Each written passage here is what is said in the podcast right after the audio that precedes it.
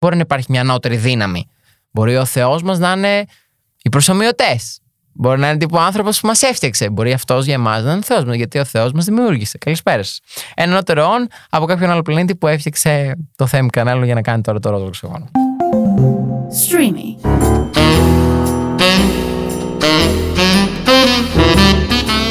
Ροζ οξυγόνο με το Θέμη Κανέλο.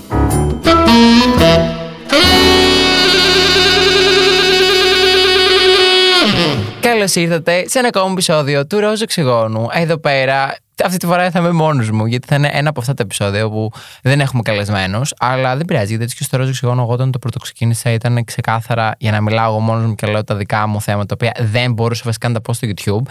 Γιατί κάθε φορά που θα ανέβαζα κάτι στο YouTube το οποίο με ενδιέφερε, είχε κάποιο θέμα το οποίο ήταν λίγο διαφορετικό από εγκόμενους και με ποιον πηδήχτηκα χθες το βράδυ, ε, δεν πήγαινε καλά. Οπότε ήρθα εδώ πέρα για να τα λέω στο stream και φυσικά μας ακούτε από όλες τις πλατφόρμες. Από το stream εμείς προτιμάμε φυσικά από το stream, από το Spotify, από το Apple Podcast ή όπου αλλού ακούτε γενικά τα podcast σας. Και σήμερα βασικά όπως είδατε τον τίτλο, ε, θέλω να μιλήσουμε βασικά για τα Mandela Effects, όπως και όλες θέλω να μιλήσουμε και για τις θεωρίες συνωμοσία. Παρ' όλα αυτά, πριν ξεκινήσουμε, ε, αυτό το επεισόδιο λίγο καθυστέρησε, γιατί ήθελα να φέρω εγώ μια καλεσμένη που ήταν από το GNTM, ονόματα δεν λέμε, οικογένειε δεν θίγουμε, ε, η οποία ξέρω ότι έστειλα μηνύματα και δεν μου απάντησε παιδιά ποτέ. Δηλαδή, ήμουν σε φάση girl, you're not that famous, ηρέμησε. Και ε, δηλαδή είχα τρελαθεί, ήμουν σε φάση. Γιατί δεν απάντησε, ξέρω ποτέ. Θα μπορούσα απλά να μου είχε πει ένα αγάπη δεν μπορώ, γιατί αυτό. Αλλά ήταν η μύτη ψηλά, οπότε ό,τι έπαθε γενικά στο GTM, καλά να πάθει. Συνεχίζω λοιπόν από την κακία μου, επειδή δεν ήρθε η κοπέλα στο podcast, εντάξει, πλάκα κάνουμε προφανώς. Και όπως είπα, ε, θέλω να μιλήσουμε για Mandela Effects και θεωρίες συνωμοσίας. Πολλοί από εσάς θα είστε σε φάση τώρα, Θέμη, τι ακριβώς θα μας πεις για τις θεωρίες συνωμοσίας, τι είναι Mandela Effect, μπλα μπλα μπλα. Και είναι λογικό, αλλά εγώ είμαι πάρα πολύ επηρεασμένος και γενικά ε, έβλεπα απίστευτα πάρα πολύ Shane Dawson, ειδικά και όλος στο peak του το 2018, ειδικά 19-20. Ήταν μια φασούλα που το μόνο πράγμα που έβλεπα στο YouTube ήταν Jeffree Star, ε, Saint Dawson και James. Τώρα πλέον βλέπω μόνο James.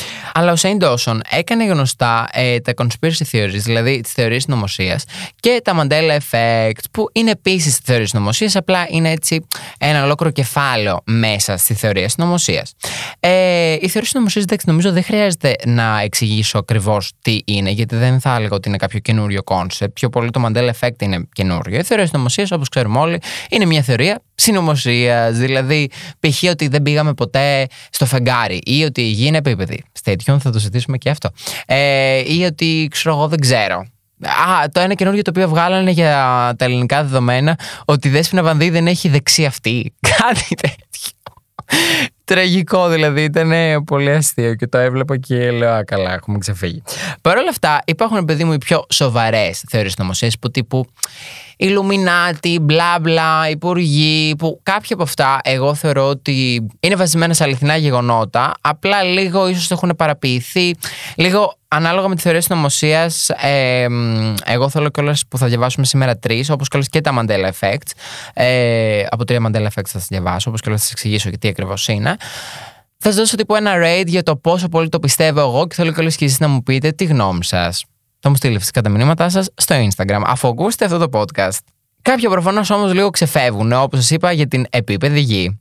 Παρ' όλα αυτά, αφού σας εξήγησα τώρα για τη θεωρία συνωμοσίας, που δεν χρειάζεται κάτι άλλο να εξηγήσω, θέλω όμως να ξεκινήσουμε με τα Mandela Effects, τα οποία αναφέρονται σε μια κατάσταση στην οποία μια μεγάλη μερίδα ανθρώπων πιστεύει ότι ένα συμβάν συνέβη ενώ δεν έχει συμβεί ποτέ.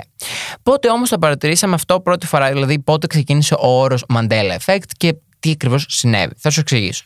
Αυτή η μορφή συλλογικής αναμνήσεως κοινών γεγονότων ή λεπτομεριών εμφανίστηκε για πρώτη φορά, παιδιά, το 2010. Όταν αμέτρητοι άνθρωποι στο διαδίκτυο θυμήθηκαν ψευδό ότι ο Νέλσον Μαντέλα έχει πεθάνει. Αλλά ο άνθρωπος δεν έχει πεθάνει. Συγκεκριμένα πιστεύετε ευρέω ότι είχε πεθάνει στη φυλακή κατά τη διάρκεια της δεκαετίας του 80, ενώ στην πραγματικότητα ο Μαντέλα απελευθερώθηκε το 1990 και απεβίωσε το 2013, δηλαδή σχετικά πρόσφατα, πριν από 10 χρόνια ο άνθρωπος. Ε, παρά τους ισχυρισμούς ορισμένων ανθρώπων ότι θυμούνται αποσπάσματα της κηδείας του στην τηλεόραση.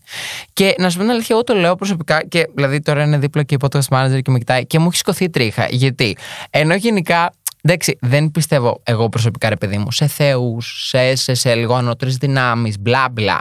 Είναι μερικά πράγματα τα οποία είναι φρικιαστικά όταν π.χ. μια μεγάλη μερίδα ανθρώπων ε, σε όλο τον πλανήτη θυμάται ότι ένας άνθρωπος έχει πεθάνει, ότι έχουν δει την κηδεία του στην τηλεόραση και εν τέλει ο άνθρωπος αυτός ζει. Τώρα θα μου πεις γιατί συμβαίνει όμως αυτό; Πριν σε πάω σε μερικά Mandela Effects, θα μου πεις και και εσύ τη γνώμη σου.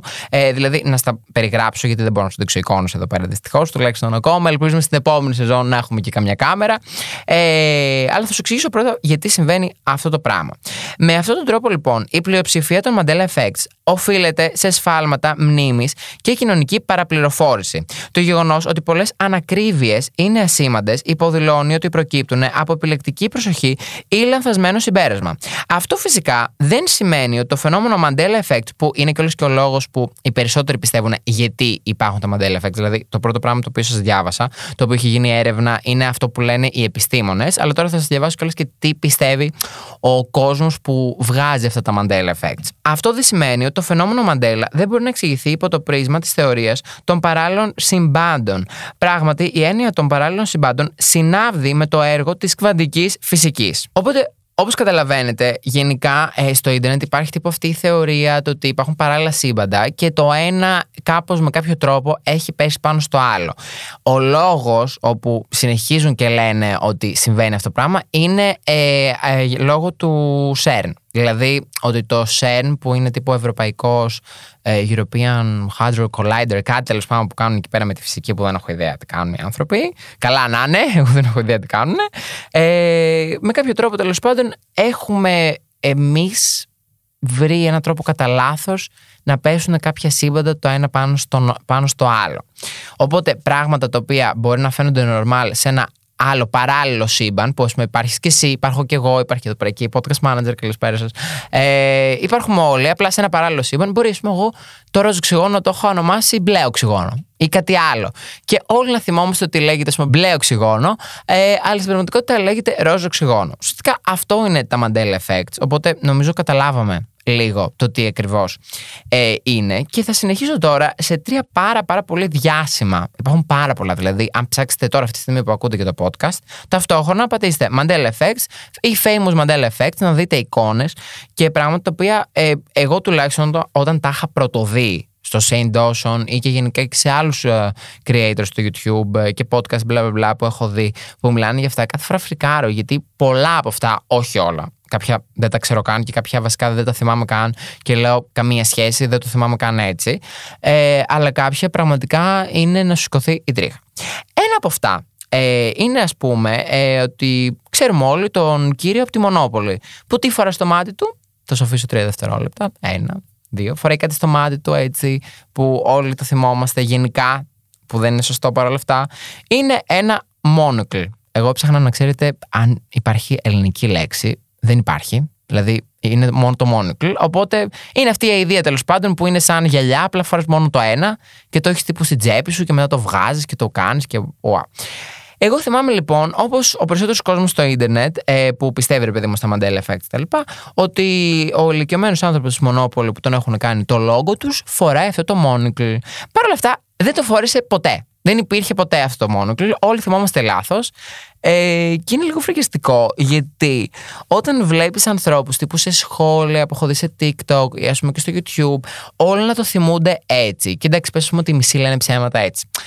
Λέω ρε μαλάκα. Δηλαδή, ακόμα και εγώ όταν το θυμάμαι και λέω, γιατί όντως το θυμάμαι. Και λέω αυτός ο άνθρωπος φορούσε αυτό το monocle. Δεν το φορούσε ποτέ. Και είναι λίγο φρικιαστικό δηλαδή το πώς ε, παιχνίδια παίζει το μυαλό μας. Γιατί στην πραγματικότητα αυτό πράγμα συμβαίνει. Ελπίζω. γιατί αλλιώς τα παράλληλα σύμπαντα εμένα με φρικάρουν περισσότερο. Οπότε για να κοιμηθώ εγώ το βράδυ, λέω ότι το, το μυαλό μου παίζει παιχνιδάκια. Ε, αλλά άμα κάτσω καλώς και σκεφτώ το ότι υπάρχει περίπτωση, έστω και μία στο εκατομμύριο σου λέω εγώ, γιατί η κβαντική φυσική το υποστηρίζει ότι υπάρχει περίπτωση να υπάρχουν παράλληλα σύμπαντα.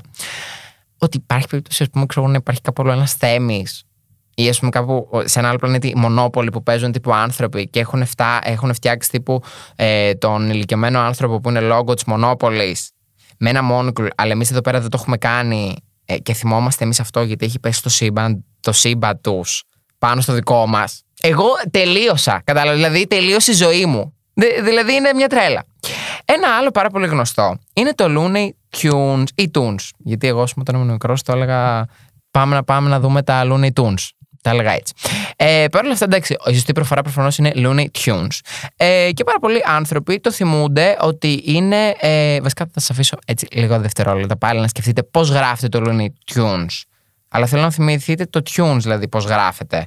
Ε, πολλοί άνθρωποι τέλος πάντων το έχουν πάρει από το cartoons, που είναι τύπου cartoons, tunes, Looney Tunes, tunes. Στην πραγματικότητα γράφεται Looney Tunes, όπως είναι ας πούμε η τόνη, δηλαδή η ήχη κτλ. Ενώ όλοι θυμούνται ε, Looney Tunes, δηλαδή όπως είναι τα cartoons. Ε, το θέμα με αυτό είναι ότι το σωστό, δηλαδή που είναι το tunes, δεν βγάζει ιδιαίτερο νόημα, γιατί είναι cartoon. Δεν τραγουδάνε. Δηλαδή, there's barely some singing there. Δηλαδή, δεν τραγουδάνε. Οπότε είμαι σφασί γιατί Looney Tunes και όχι Looney Tunes, που είναι τύπου τα cartoons; Τύπου τα cartoon του Looney. Δεν, βγάζει ιδιαίτερο νόημα. Οπότε και το σωστό εσύ τώρα με κοιτάει από podcast manager και είναι σε φάση τι τρελή έχω φέρει εδώ πέρα και γιατί αυτή κάνει podcast. Ε, δεν βγάζει νόημα, τουλάχιστον σε μένα. Και πάρα πολλοί βασικά στο Ιντερνετ αναρωτιούνται γιατί ενώ είναι καρτούν, δεν έχουν γράψει τα tunes τύπου του Looney. Looney Tunes και έχουν γράψει Looney Tunes. Anyway, πάμε στο επόμενο. Θέλω και εσείς να μου πείτε τη γνώμη σας. Στο Instagram περιμένω να μου πείτε ε, τι πιστεύετε. Να δείτε κιόλας και τις φωτογραφίες. Πολύ σημαντικό να τις γκουγκλάρετε και να τις δείτε. Ε, θα ανεβάσω κιόλας και εγώ καμία στο Instagram εκείνη τη μέρα. Ε, Όπως κιόλας μπορεί να ανεβάσω και σήμερα. Χαχα. Να, δω, να δούμε τι πιστεύετε εσείς. Ε, είναι το ο Pikachu. Δηλαδή τα Pokemon. Εγώ προσωπικά δεν έβλεπα Pokemon. Εντάξει, έβλεπα τύπου όταν είχε τύπου στο Star είναι μια σειρά η οποία είναι πάρα πολύ γνωστή το Pokémon. Και υπήρχε κιόλας και εκείνο το παιχνίδι με το Pokémon Go, μπλα μπλα. Το είχατε βάσει. Ήμουν εγώ τώρα 15 χρονών και έψαχνα Pokémon Go γύρω-γύρω και πήγαινα σε μέρη απλά για να βρω Pokémon Go. Α το εμάνα μια μέρα έχει φρικάρει με αυτό. Anyway, ε, πάμε πάλι στα Mandela Effect. Θα μιλήσουμε για μια άλλη, για τα, μια άλλη μέρα για τα τραύματά μου και τα τραύματα της μητέρας μου με εμένα που είχε παιδί. Ε, ο Pikachu λοιπόν, που είναι ο πιο γνωστός, θα έλεγα εγώ, χαρακτήρας, μαζί με τον πρωταγωνιστή. Απλά από τα Pokémon, ο πιο γνωστός θεωρώ ότι ήταν ο Πίκατσου. Ε, ήταν κίτρινο, τον θυμόμαστε όλοι, είχε κιόλας και μερικά, ε, πώς το λένε, μαύρα σημεία κτλ. Ε, και θέλω λίγο να τον σκεφτείτε στο μυαλό σας αυτή τη στιγμή, δηλαδή θέλω να κλείσει τα μάτια σας και να σκεφτείτε πώς τον θυμάστε τον Πίκατσου. Θυμάστε να έχει κάτι στην ουρά του, στα αυτιά του, ε, στην κοιλιά του, στα μάγουλά του, τι θυμάστε ακριβώς. Εγώ προσωπικά θυμάμαι ε, ότι έχει δύο κόκκινα στα μαγουλά του, δύο μαύρα στα τέλο, στο τέλος των αυτιών του και ε, μαύρο στην ουρά του. Είναι δηλαδή κίτρινο με μαύρο. Έτσι το θυμάμαι εγώ. Παρ' όλα αυτά, δεν ισχύει για ακόμη μια φορά. Ε, και ένα κάποιο σύμπαν άλλο έχει πέσει πάνω στο δικό μας από ό,τι φαίνεται. Γιατί στο δικό μας σύμπαν το σωστό είναι ότι δεν είχε ποτέ κάτι μαύρο στην ουρά του. Είναι όλα ψέματα. Η κυβέρνηση μας ε, καταστρέφει. Είναι Ιλουμινάτη και θέλουν να μας τρελάνουν. Αυτή είναι η αλήθεια. Παρ' όλα αυτά, θέλω πάρα πολύ να μου στείλετε κι εσείς μηνύματα, να μου πείτε τι πιστεύετε γι' αυτό. Θα τα ανεβάσω εγώ και σήμερα, γιατί νομίζω θα, δεν θα κρατηθώ. Αλλά θα ανεβάσω καλώς όταν ανέβει και το podcast, να μου πείτε τη γνώμη σας. Ε, οπότε αυτά. Αυτά είναι τα Mandela Effects. Θέλω να δω πραγματικά τι πιστεύετε κι εσείς. Ε, και πάμε να συνεχίσουμε με τις θεωρίες συνωμοσίας. Θα μιλήσουμε για τρεις θεωρίες συνωμοσίας. Η μία είναι της Kylie Jenner, η άλλη είναι για την επίπεδη γη, προφανώς, και καλησπέρα σας, την πιο διάσημη, ίσως και η πιο χαζή από όλες. Ε, που θέλω να πω παρόλα αυτά ότι για ένα δευτερόλεπτο την είχα πιστέψει μια περίοδο. Είμαι αυτός. Το παραδέχομαι. Κάνω λάθη. Τι να κάνω. Είμαι εγώ τέλειος, δεν είμαι τέλειος. Και το επόμενο που θέλω να μιλήσουμε είναι για την υπόθεση της προσωμείωσης. Αν μία από όλες τις ε, υποθέσεις, θεωρίες νομοσίας, μπλα μπλα, τις πιστεύω, είναι αυτή. Η, δηλαδή, πιστεύω όντως ότι ζούμε σε, ένα, σε μία προσωμείωση και δεν μπορείς να μου το βγάλεις στο μυαλό ε, ποτέ. Πάμε όμως ε, να ξεκινήσουμε με την uh, Kylie Jenner, που είναι κιόλας και λίγο στο στοιχείο μου. Δηλαδή, δεν είναι και τόσο γνωστή αυτή η θεωρία συνωμοσία. Αλλά επειδή είναι λίγο στο στοιχείο μου, είπα να την πω. Βέβαια, μπορούμε να πούμε και για τη Δέσποινα Βανδύ που δεν έχει δεξί αυτή, αλλά αυτό το έχω αφήσει. Εντάξει, δεν θυμάμαι αν έχει δεξί αυτή ή δεν έχει αριστερό. Γιατί λέγανε ότι πάντα και καλά ποζάρει από τη μία πλευρά και βλέπουμε μόνο το δεξί της αυτή ή το αριστερό, δεν θυμάμαι. Ε, και δεν έχουμε δει ποτέ το άλλο αυτή. Και είχαν φρικάρει τύπου στα σχόλια και ήταν σφασί που είναι το αυτή της Δέσποινα Βανδύ. λοιπόν, ας αφήσουμε όμως τη Δέσποινα Βανδύ στην ησυχία της τη γυναίκα. Ε, και θα μιλήσουμε λοιπόν για τις Kardashians και μάλιστα. Και, και μάλιστα για την αγαπημένη μου Kardashian, που είναι Jenner και δεν είναι Kardashian, αλλά έχει αίμα Kardashian, τι να κάνουμε, καλησπέρα. Ε, γαλαζοαίματη, η Kylie Jenner. Η θεωρία λοιπόν της Kylie Jenner δεν είναι για την Kylie Jenner. Είναι ότι την έκανε αυτή ξανά διάσημη ανάμεσα τύπου σε Gen Z και Millennials. Ε, γιατί η Kylie Jenner, όπως ξέρουμε όλοι, έχει αμέτρητα πάρα πολλούς εκατομμύρια followers. Ε, πάει στο δισεκατομμύριο ωριακά αυτή η κοπέλα και την αγαπώ πάρα πολύ, οπότε της το εύχομαι. Αλλά μία τέλος πάντων συνωμοσία την οποία είναι πάρα πολύ παλιά, δηλαδή είναι τύπου του 90 και του 70, μη σου πω. Ε, όταν πρωτοξεκίνησαν τύπου τα αεροπλάνα να βγάζουν αυτό το ασπράκι πίσω, στο πίσω μέρος τέλος πάντων, ε, και να αφήνουν τύπου γραμμές και μπλα μπλα στον ουρανό, όλοι αναρωτιούνται τι είναι αυτές οι γραμμές. Και η Καλιτζένα τέλος πάντων Twitter το 2015 για την ακρίβεια. Το Let's Ask Ourselves, γιατί ας πούμε τύπου 75 αεροπλάνα ψεκάζουν πράγματα στον ουρανό μας, ε, εδώ και 15 λεπτά και μπλα μπλα. Και βγάλει και μια φωτογραφία κοντά από το σπίτι της το έγραψε τώρα αυτή, το έζησε. Και τέλο ξανά έκανε ξανά ε, γνωστή τη θεωρία συνωμοσίας του ότι μας ψεκάζουν. Αυτό με λίγα λόγια.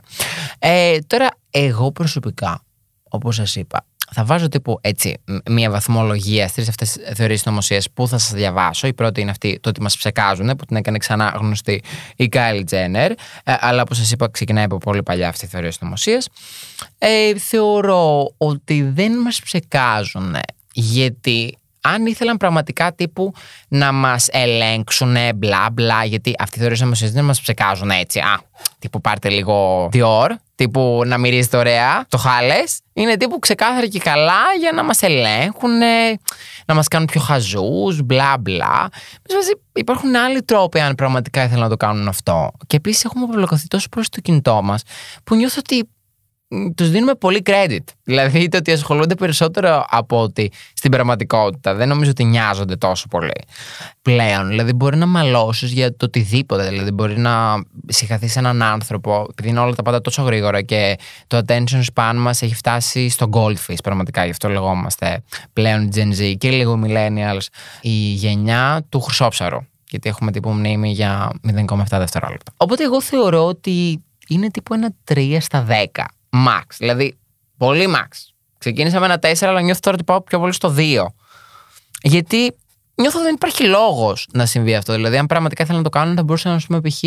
να το βάλουν στο φαγητό μας και να μην το μάθουμε και ποτέ. Άμα ήθελε η κυβέρνηση τώρα να κάνει κάτι. Οπότε το θεωρώ χαζό.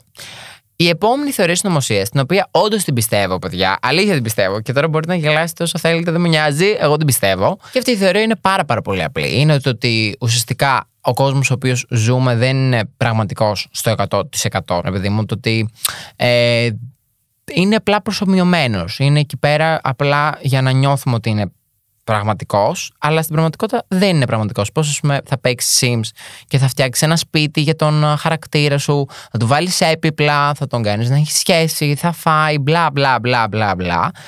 Ε, είναι κάπως έτσι τύπου και η δικιά μας πραγματικότητα. Θα μου πεις όμως θέμη. Αυτό πράγμα γιατί το πιστεύεις; Απλά εγώ το πιστεύω γιατί μου φαίνεται, παιδιά, πάρα πολύ τρελό να είμαστε το πρώτο, ρε παιδί μου, on με λογική. Δηλαδή, είναι κουλό που να μπορούμε. Γιατί το Big Bang που έγινε, έγινε πριν από δισεκατομμύρια χρόνια. Δισεκατομμύρια. Και δηλαδή μέσα σε αυτά τα δισεκατομμύρια χρόνια, όταν βλέπω φωτογραφίες που δείχνουν τύπου το που βρισκόμαστε τώρα, με την αρχή τύπου του σύμπαντος, με μια φωτογραφία και το πόσο μικροί είμαστε και το πόσο είμαστε τώρα το πιο μικροσκοπικό ψυχουλάκι το οποίο δεν το ρουφάει σκούπα σε σχέση με το πόσο μεγάλο είναι το σύμπαν.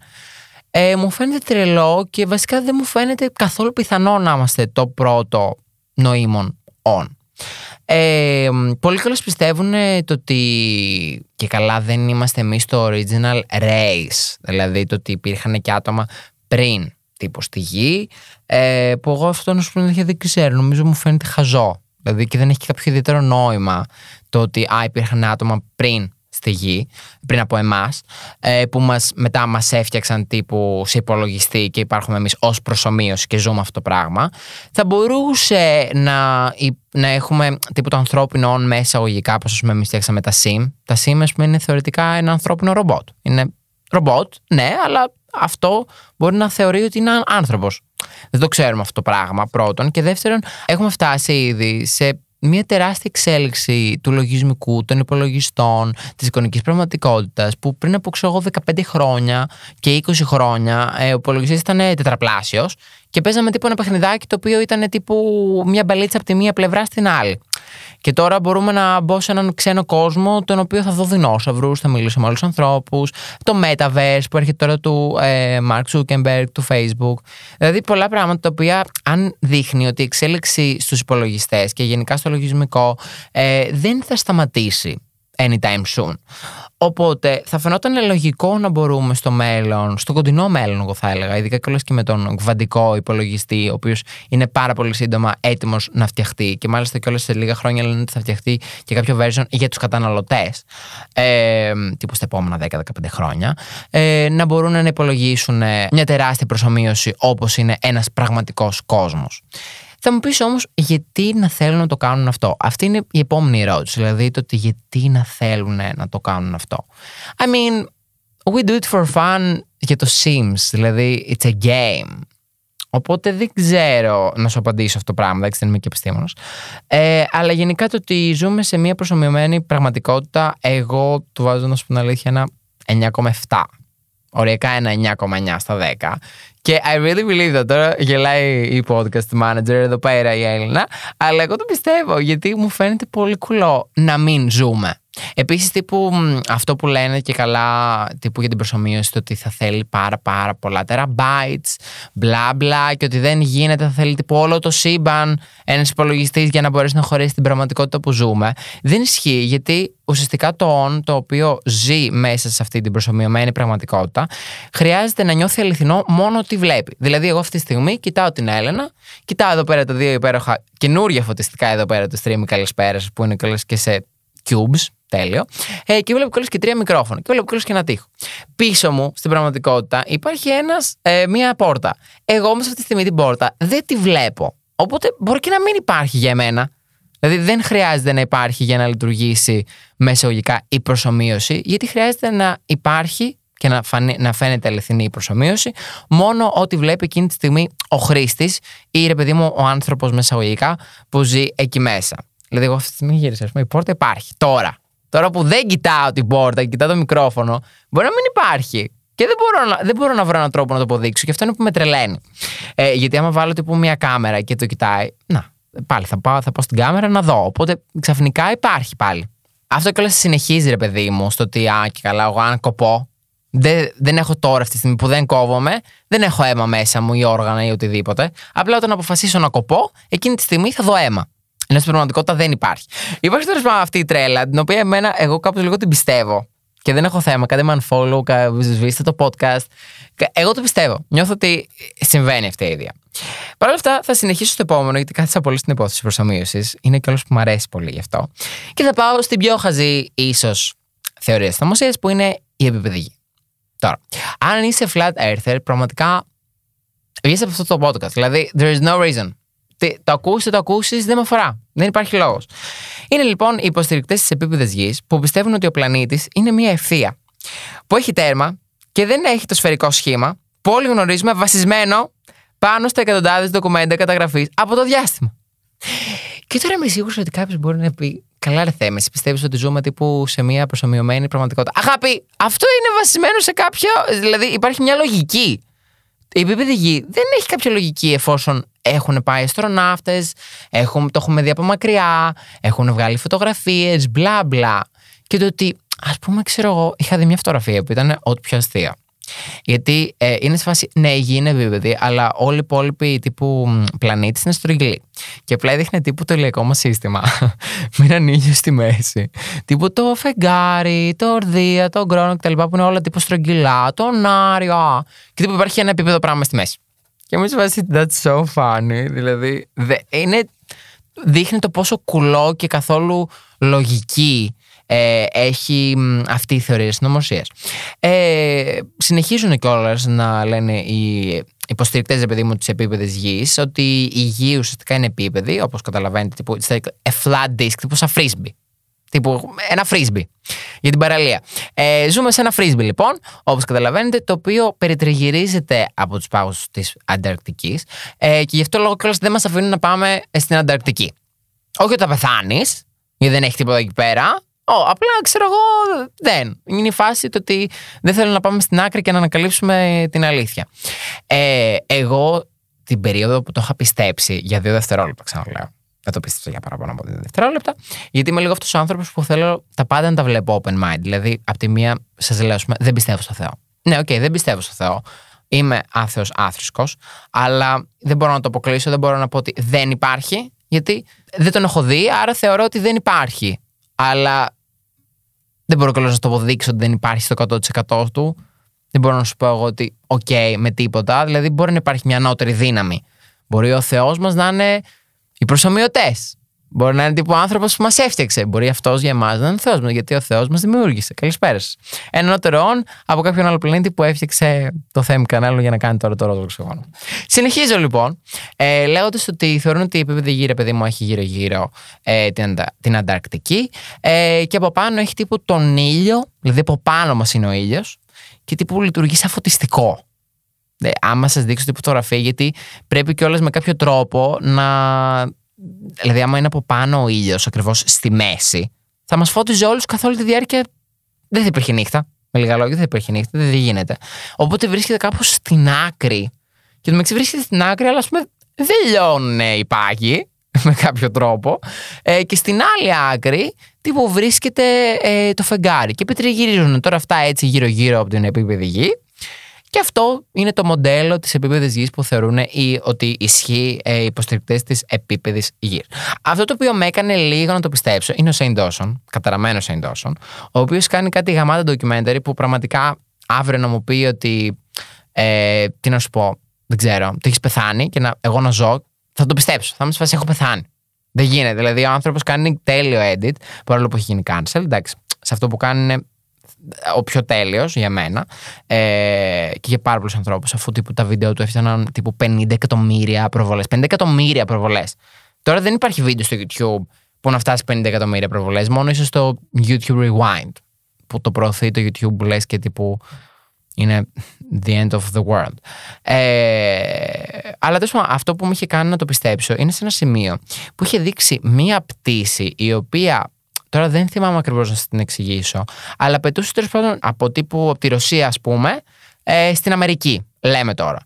Και κάπου τώρα, ενώ ας πούμε υπήρχαν ε, αεροδρόμια από κάτω να προσγειωθεί, γιατί έπρεπε να κάνει έκτακτη ε, προσγείωση λόγω του ότι μια γυναίκα εκεί πέρα ήταν έγκυος και θα γεννούσε μέσα στο αεροπλάνο. Έπρεπε να κάνει έκτακτη προσγείωση.